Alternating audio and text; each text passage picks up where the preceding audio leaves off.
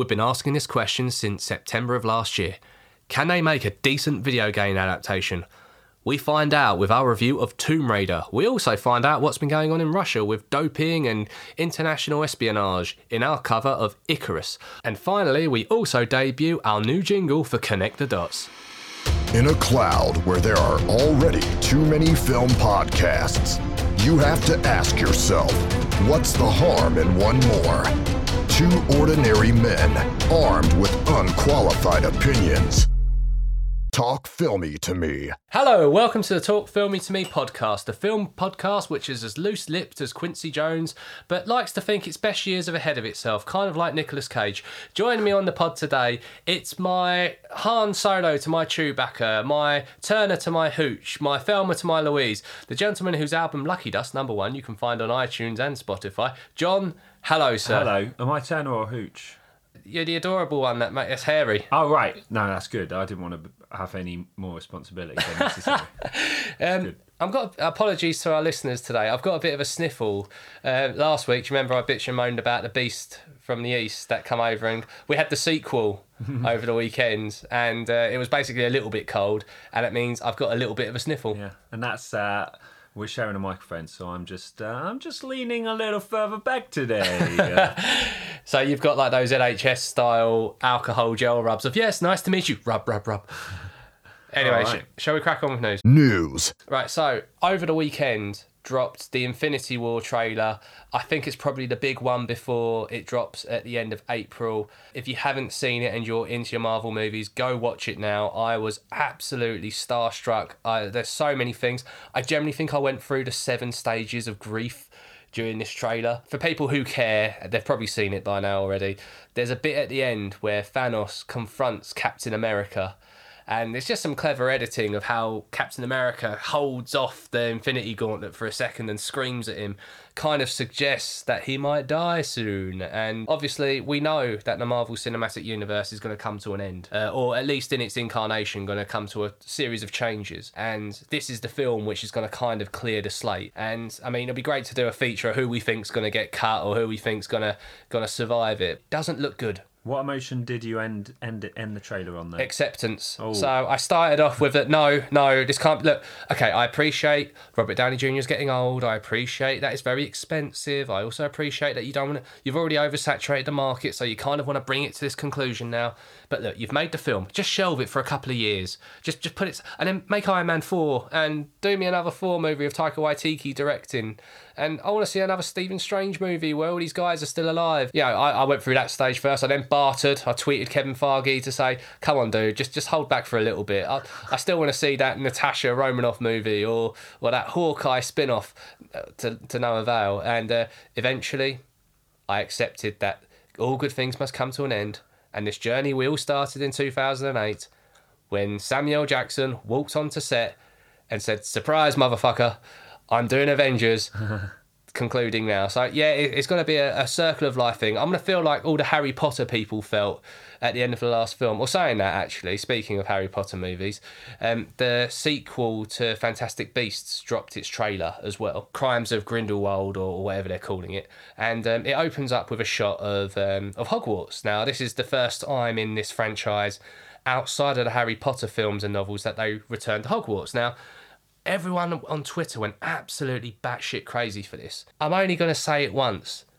You've only been one film away from Hogwarts. It hasn't been that long, really. Were you a Harry Potter man? No, I like the first. I, no, never, definitely not a nut, and I wasn't into the books either. But I'm kind of jealous of the people who are, because like when you hear of them going to Harry Potter world and like they say, oh, we, we had our photos taken with the book and we went and drank the beer that yeah. gives you heart disease. I know what you mean. It seems like such a pure love for something so uh, nice. Yeah, no, it is. It is. Doesn't right? do much for me. Anyway, I know something you are a fan of, Danny Boyle. Oh, yeah.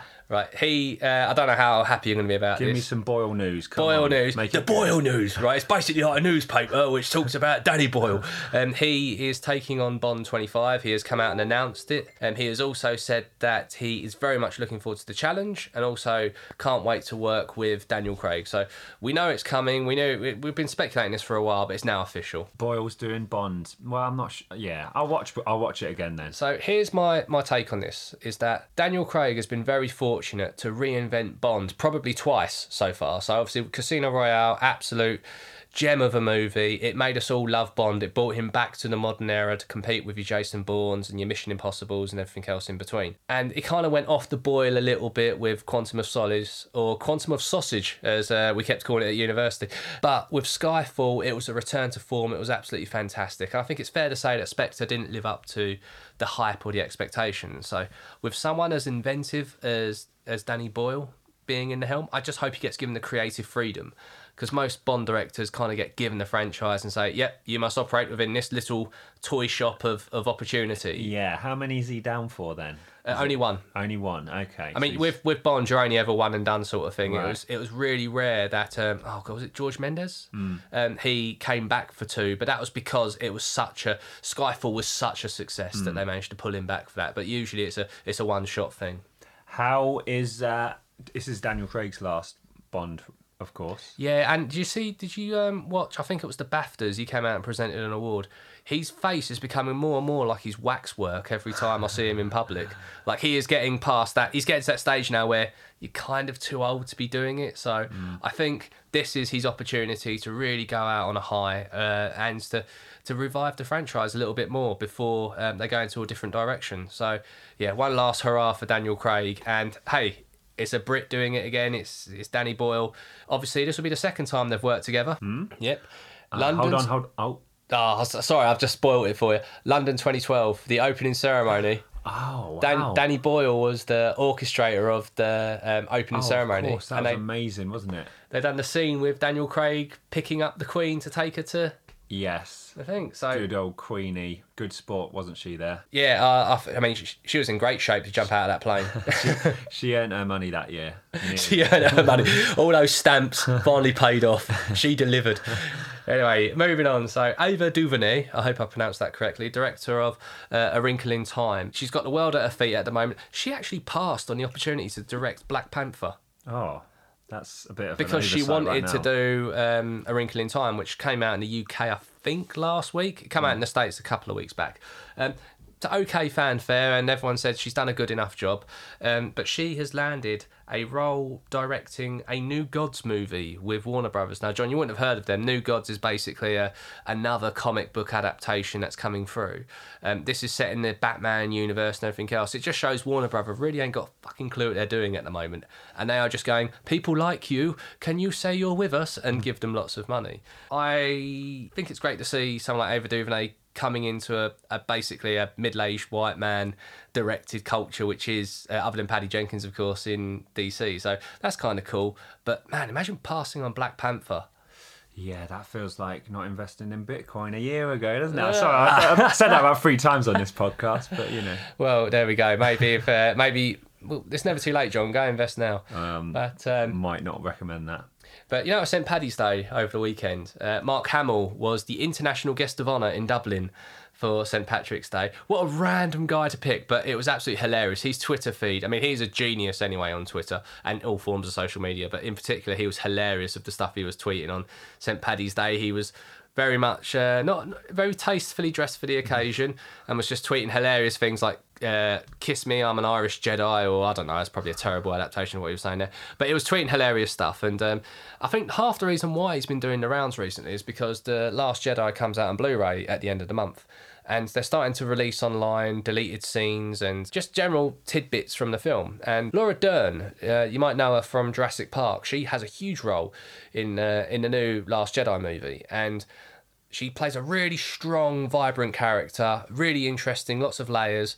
And a lot of people come out of that movie saying she does a great turn and is really inspirational and everything else. And I'm not I'm not saying she's not at all, but here's something quite funny. If you actually watch any of her scenes again, when she has a laser gun out, and she's confirmed this in an interview now since, and it's become a meme, she goes, I was just having a bit of fun on set, so every time I pulled out my pretend gun, I'd go, pew, pew, pew, and like they actually kept it in, and they just, you just see her mouth move and say that during the scenes, which is quite funny, and that kind of took over social media for a little bit.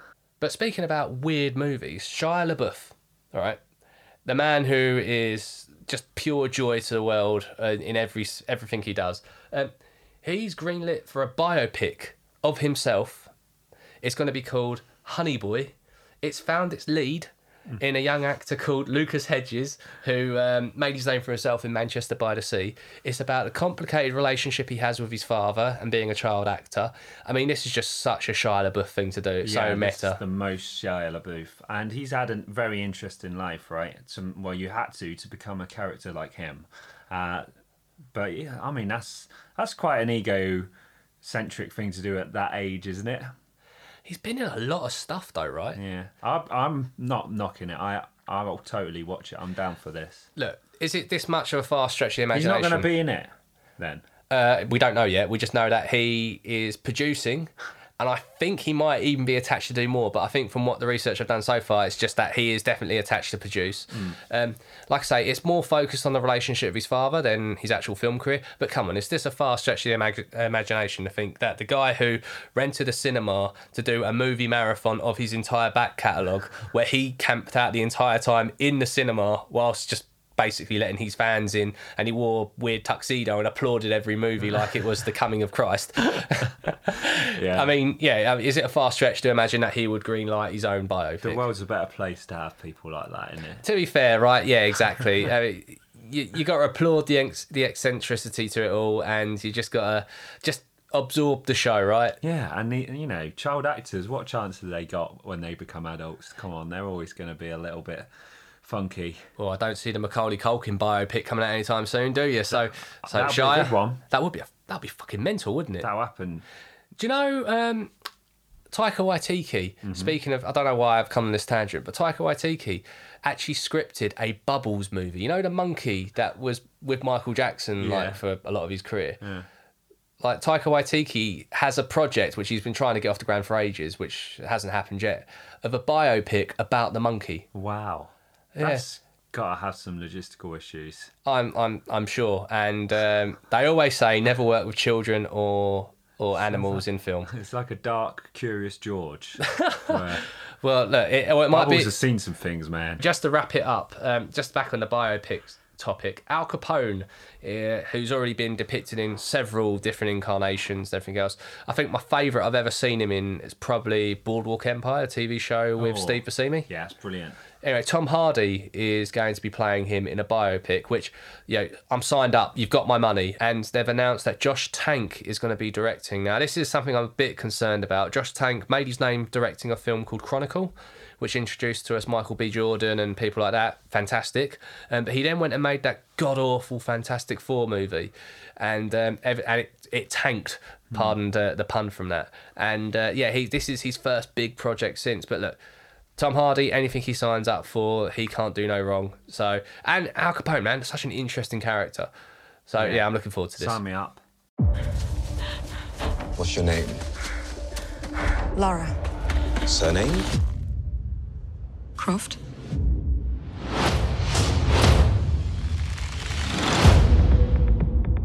Laura, your father's gone. You can pick up where he left off. So we've long debated over video game adaptations. Can they be done? We've even done a whole podcast about it. And Tomb Raider was the next one to sort of challenge the status quo on that. Now, this, obviously, it has been done before. Lara Croft has been portrayed by Angelina Jolie in the early two thousands. I think it was the early two thousands, yeah. Early two thousands, uh, two thousand one and two thousand three, um, where the sequel Cradle of Life came out.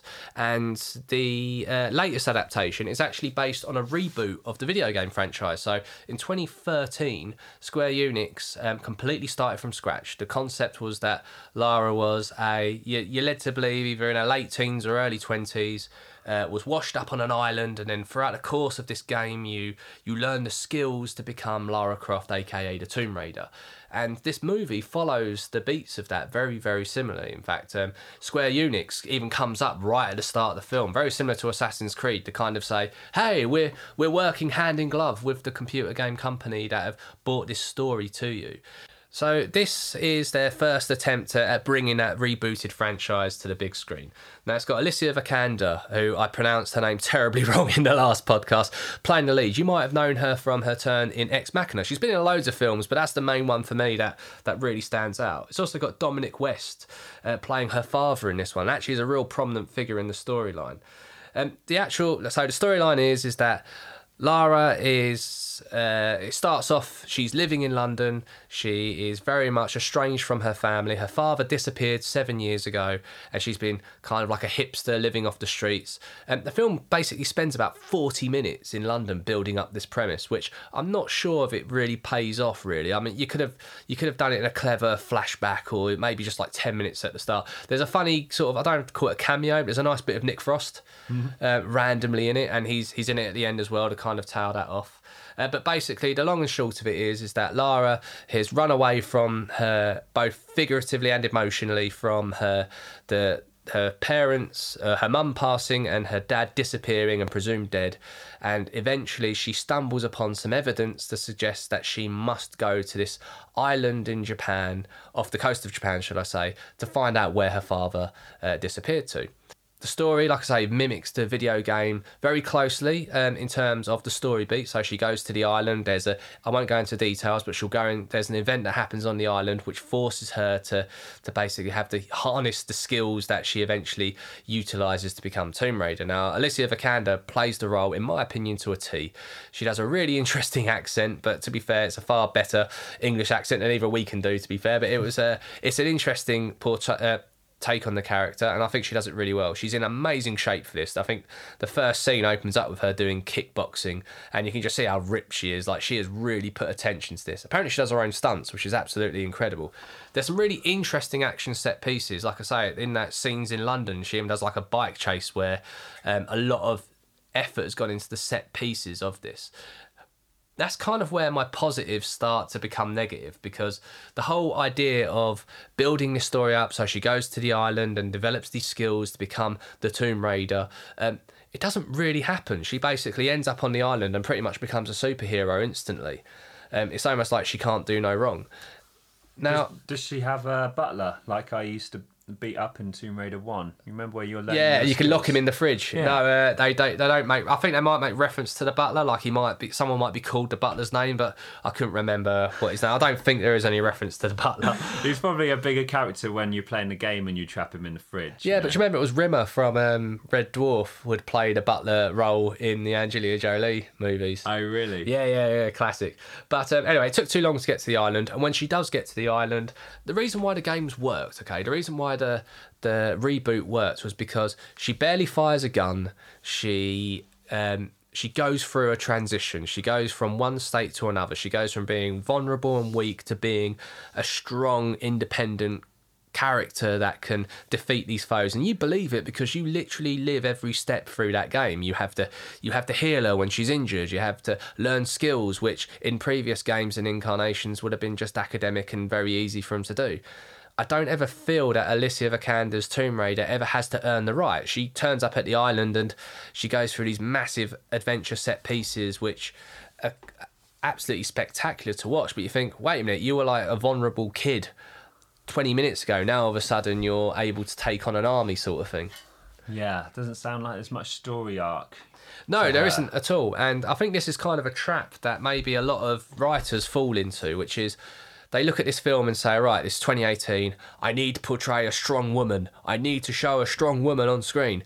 And it literally manifests itself into being a literal strong woman. Like, she can do no wrong. She jumps from planes to, to the ground and, and wrestles any man in her way or any woman in her way, and can can use any tools to her imagination. And you think, that's that's that's great spectacle, but it's not a lasting spectacle because there's no heart to it. Mm. Where if you think of performances like... Um, Like I think of um, Charlize Theron in in um, Atomic Blonde.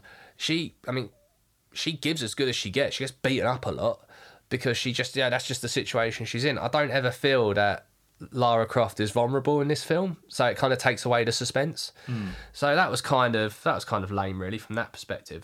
And there's lots of great action set pieces in this film, as I said before. But it just feels like there's, they've, they've designed the set pieces to mimic the set pieces from the game. It pretty much follows beat for beat some bits. And then it kind of has these interconnection tissue scenes where the dialogue's not particularly great, you don't feel the emotion, and you don't understand the gravity of what she's trying to achieve because you've only really just learned of these things within the last thirty seconds. Is this the reboot that no one really asked for? this was the reboot no one asked for, but everyone was intrigued when they heard. So when you hear, oh, great, another Tomb Raider. No, no, no, seriously. They rebooted it with the games first, and they've done a really, really good job. Oh, yeah, I heard they've done a good job with that. Oh, okay, fair enough. I'll, they got my attention. I was really looking forward to this, to be honest. I really thought that this was going to be absolutely incredible. And another slight complaint, it's called Tomb Raider. She doesn't raid many tombs. Like, there's obviously she there is a tomb, but it's not like it's like it only really makes itself prominent in the third act, which is in, you know, the last sort of fifteen minutes of the film. So a lot happens in that, that last sort of period. I don't know how well it's doing in the box office, but I went to an empty cinema to see this, mm. which was great for me. I could put my feet up and make notes during the film, but I don't know how this is faring in the box office. Is this a kind of niche, niche nostalgia kind of film for people who like the game, do you think? Uh, I no, because the reboot that it's basing itself on has only been around for like three years or whatever, so I, I don't know that it's going to pull on those sort of strings. I think, here's the problem, right? If you look at games like Uncharted or uh, The Last of Us or the new Tomb Raider game, they have gone with the attitude of making a really cinematic experience. So they've gone, right, we're going to make these games where they're kind of like action events where your girlfriend can play along with you and actually find it interesting or whatever. And some, obviously, big film producers have seen this and gone, oh my God, this will translate on the big screen amazingly. And the difference is it doesn't seem to translate too well onto the big screen. These great, uh, the ac- action-wise, it's incredible. It's one of the best action films I've ever seen. But because there's no real development on the vulnerability of the character, when she does achieve the impossible of jumping from an airplane, from a from a fountain, sorry, from a waterfall onto a tree, gathering a parachute and swinging a parachute down to the ground, and managed to pull out of her stomach the the piece of metal she landed on without needing any an- antiseptic, you'd think, well, I haven't seen you progress to this. Like, mm. all of a sudden, you're just incredible. And that's, I think, is the biggest downfall of the film. I think they should have dialed down the action just a little bit and worked more on the character development. We would have been talking about a five-star masterpiece, and it's another great footnote in the history of women in cinema. Unfortunately, it's going to be quite forgettable for those reasons now. Um, it is enjoyable, some great action pieces. It probably has done just enough to deserve a sequel. I think, like I say, Alicia Vikander is absolutely fantastic in this. She really does embody this new adaptation of Lara Croft fantastically. Um, but, like I say, it is lacking. So I'm going three out of five. It is a recommendation. Do go see it. But um, don't expect your whole world to be changed as a result of it. Now I see the likeness. The recklessness. Close the tomb once and for all. The fate of humanity is now in your hands.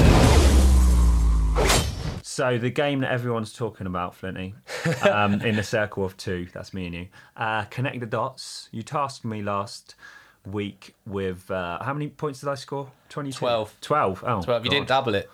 Blind. Oh, I didn't double it. I gambled, I didn't double it. Oh, dear. Okay, you tasked me with uh, making a jingle. I should point out that John is actually a musical genius, so don't want to overhype this, but I haven't heard this yet. I'm really looking forward to hearing what this guy produces. You just overhyped it, I'm afraid, but um, this took about twelve minutes earlier, I will say. I wanted. To, I was inspired by your uh, your Audible jingle that you made as an example on the last podcast, so I kind of took from that and made a jingle. Uh, here, here it goes. I'm going to call it Connect the Dots at the moment. Imagine some hilarious... Connect the dots, connect the dots, connect the dots, connect the dots. You can't connect the dots to be forward. Hilarious. Connect the dots, connect the dots, connect the dots, connect the dots. You can only connect them looking backwards. Something like that playing in the background.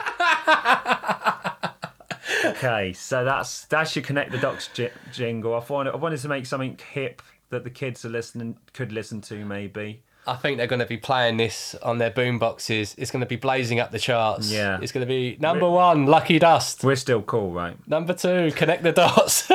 Okay, then. First one, Flinty. Right, hit me.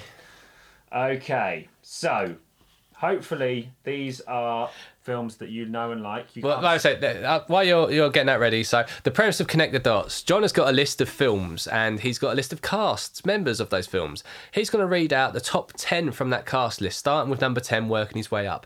If I can guess the film before he reaches the top list, I get the number of points depending on that position. So if I guess what the film is when he's up to number four on the list, I get four points. Obviously, it starts at the bottom, it gets more obscure as you work your way up to the top.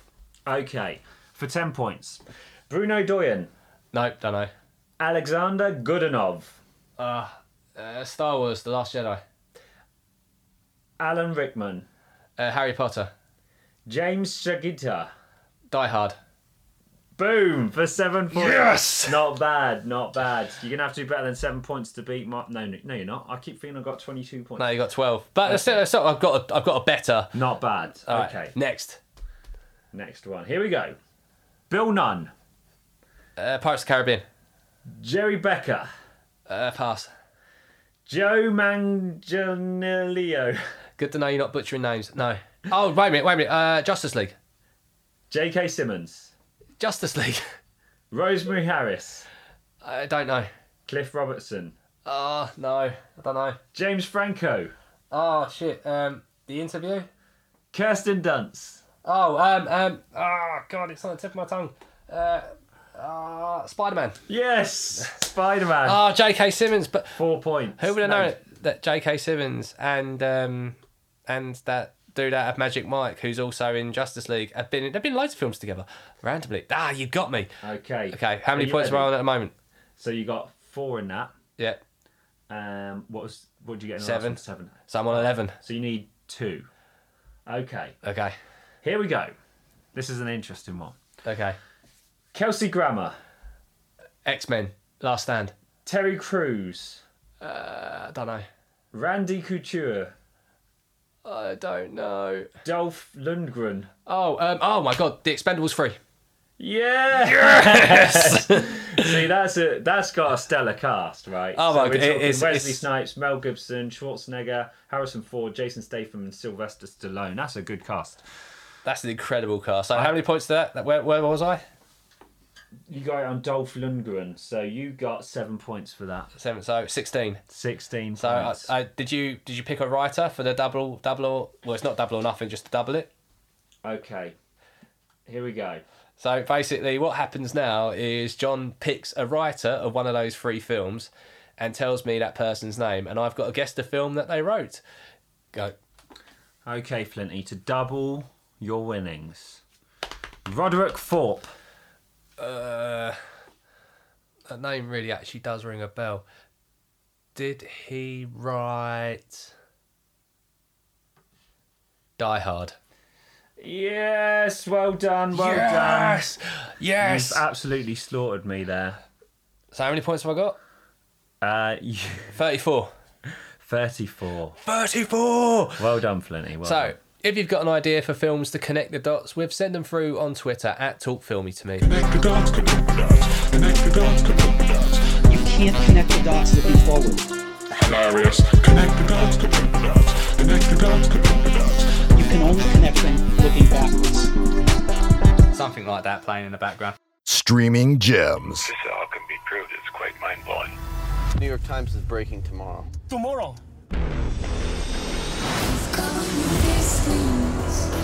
That has the potential of affecting the credibility of all sport. Why would I watch an event that's fixed? So you may have heard over the recent past couple of pods, as well as on the Oscars, that there's a Netflix original documentary called Icarus that's uh, now available as part of your subscription with Netflix. And we decided to sit down and, and pull it apart, have a little look at it, and uh, actually be cheerful about some Netflix original content, which is kind of weird considering the subject matter. Um, this is directed and wrote by a chap called Brian Fogel, who is... Uh, I think it's fair to say, a bit of a cycling nut. Um, it goes in really weird directions, this um, this documentary, but the original concept is that Brian Fogel went and participated in an event in Germany, which is like the highest um, amateur cycling event in the calendar. And uh, he finished, although he's a very, very good cyclist, he finished something like eleventh or twelfth, and he was a a good distance away from the top ten, and he he come to his own conclusion, although there's a lot of evidence to suggest that a lot of people in the amateur biking circuit are using performance enhancing drugs to get to the level they're at now. And obviously this coincides and reflects very similarly to the professional sport, where someone like Lance Armstrong can go dominate for such a long time, unfortunately was was cheating the entire time. So this documentary he set out was that over a course of a year to take performance-enhancing drugs to cheat the system to be able to, to do very well, hopefully win in this event. That's the premise of the documentary to begin with. John, what did you think from the start of that? Yeah, from the I was gripped straight away from the first half hour. When I heard about, it was a two-hour documentary about doping cyclists, I wasn't that drawn, but at the same time, I heard it was great. So for the first half hour, it is that, and that's where you think it's going. And to be fair, it gripped me completely, and I was like, okay, I can do this. He's going to, like, win the Tour de France or some crazy shit. Um, so he's obviously... doping it, it's helping his performance, he's doing it all secretly, but what it becomes is an incredible kind of spy thriller, Russian espionage. I think before before we dive into that, it's just one thing. Couldn't you help but notice, it just felt like Brian Fogel just wanted to take performance-enhancing drugs, and this was just an avenue for him to do it, quote-unquote, legally. Yeah, it, it was an interesting... He kind of stumbled himself into something way more interesting, I think. But I think part of him might have been, the ego part of him might have been a little bit disappointed that, that obviously the documentary that he was trying to make was probably he wins a big competition. And he, he and cheated he, the system and yeah, everything else. And he yeah. says, look, look what they've done, you know, this happens, it's easy to do, it's easy to fool the system. So over the course of this documentary, he meets with doping experts, he meets with nutritionists, personal trainers, but more importantly, people who work in the testing side of, of sports cheat detection. And that led him to meet a man in Russia who was part of the Russian um, testing screening services for the Sochi twenty fourteen Winter Olympics. And this guy was very open and very freely giving him information on how to cheat, uh, going through various tests of performance-enhancing drugs. Now, over the course of this year, while he's preparing towards this, that's when actually the big Russian doping scandal came afoot. Um, Icarus does not claim to be the journalistic integrity that broke the story. They are very clear it is not them that broke this. It was a German newspaper that started bringing this to, to light, but they were part of this journey. So one of the contacts that, that Brian made in Russia was actually the head of the anti-doping authority for drug control. He was the director, actually, and he was so freely giving up the information. Mm. And it, it opened up a whole worldwide phenomenon of, of doping in the sport, especially in Russia. It led to Russia being excluded from a fucking Olympics. And then re-included, mostly. Oh, yeah, just under a different flag, obviously. but but um, it's just the tangent this story goes off. And it's all, I mean, that's not spoiler. Like, we're not going into spoiler territory here because it is all well-known facts. And you kind of, they kind of allude to it right at the start. You know, when the intro credits open, you realise, as John said, this is not just about trying to reenact what Lance Armstrong done. This is much bigger. Mm. I mean, a, a great expose documentary should, in the end, make you feel really angry about something, up in arms. And this does that because with so much going on uh, in Russia, in the news, whether it be the hacking, the election in twenty sixteen, which is obviously going to carry on and keep going until something happens with old Trumpy, or is it, you know, the uh, assassinations on British soil that have been happening recently uh, over the last few years? I mean, they're really looking into all of them. And watching this, it just provides, cate- you know, proof of how the Russian state operate in a sporting uh, kind of theatre and how they lied so blatantly about it. And it just really lends credence to the the fact that, oh, they're going to do that with sport and the Olympics, but they're not going to do that with anything else. It it all just kind of adds up to paint Putin in a, a terrible light, and I think a very justifiably bad light. And it's something that everyone needs to see because you hear a lot of conspiracy theorists the other side these days saying, oh, they're framing Russia, and you hear it out of the state of Russia, Russ- re- Russophobia, you know, people being racist towards Russians. I thought people just not liking people called Russell. Yeah. Well, that's fair enough. That's fair enough. A few Russells. But in terms of, as a documentary, right, so yeah, the story is absolutely fantastic. So it's already intrigued us, right? It's already pulled you in.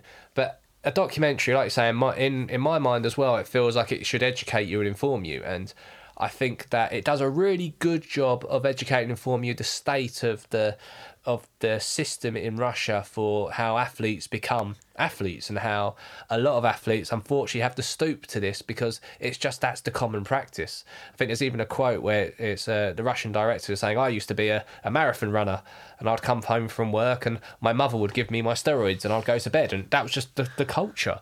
Um, the only thing it didn't do, and it probably done this for good reason, it didn't really go into the details of the drugs that they do take for performance. I would have liked to have known a little bit more, but then again they might have been accused of educating people on doping from that yeah, perspective. They definitely kept mentioning one over and over again, um, but yeah, I know what you mean. Maybe they were a bit careful about, do they want to advertise that side of things? Yeah, but when when there's scenes where, I don't know if you call them scenes, but segments where they're talking about the results of when they've actually managed to catch some people, and um, they were talking about the drugs in their system. Now, to me, they're just a bunch of letters until you tell me, oh, actually, if you take this drug, you are going to have an unfair advantage, and this is the effects of using this. But also, I would have been interested to know the effects of the what, what happens to people after they've competed in the Olympics. You don't see that many grey-haired um, Olympians from Russia, do you? Mm. So what's the what's the long-term repercussions on the user's health as well? Um, they didn't really go down that avenue. I think it was more to do with the controversy of what was happening in Russia at the time. Yeah, I, I mean, this is an incredible documentary, I think, and a really important expose as well. So I recommend anyone watch it. Get a real insight into a small, uh, you know, small part of how the Putin regime kind of works, and it is very interesting and very important. I'm going to go with five stars, Flinty. I Four think, and a half, maybe five. Ah, uh, let's go five. I think it's worthy. It's definitely worthy of it. Um, yeah, it's it's highly recommended. Go see it. Educate yourself on it. It's definitely worth its Oscar.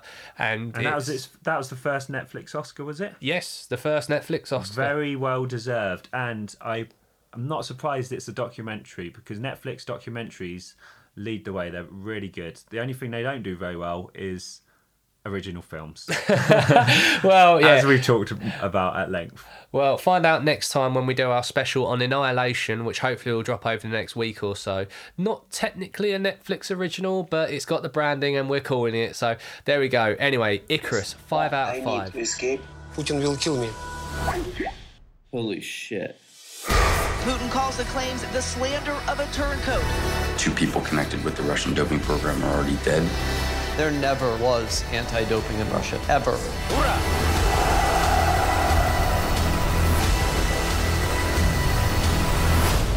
Thank you for taking the time to listen to this podcast. If you've enjoyed listening to this as much as we've enjoyed making it, please click on the subscribe, the follow, the whatever button it takes for you to get more content from us. My name's been Adam Flint. You can find us on Twitter at TalkFilmyToMe. I want to thank my O G guest, my main man, my Turner to my Hooch, my K to my Nine, my Thelma to my Louise, John. How can people find you? Uh, you can find me at Descamento on Twitter. The next podcast that'll be coming in your ears will be a podcast special about Annihilation, the latest Netflix original. Following that, our regular programming will return with a review of Pacific Rim Uprising, as well as a Netflix original and possibly even a feature. We might even connect some dots. Till next time. We're down in the basement. We'll lock the cellar door and baby. Talk Filmy to Me.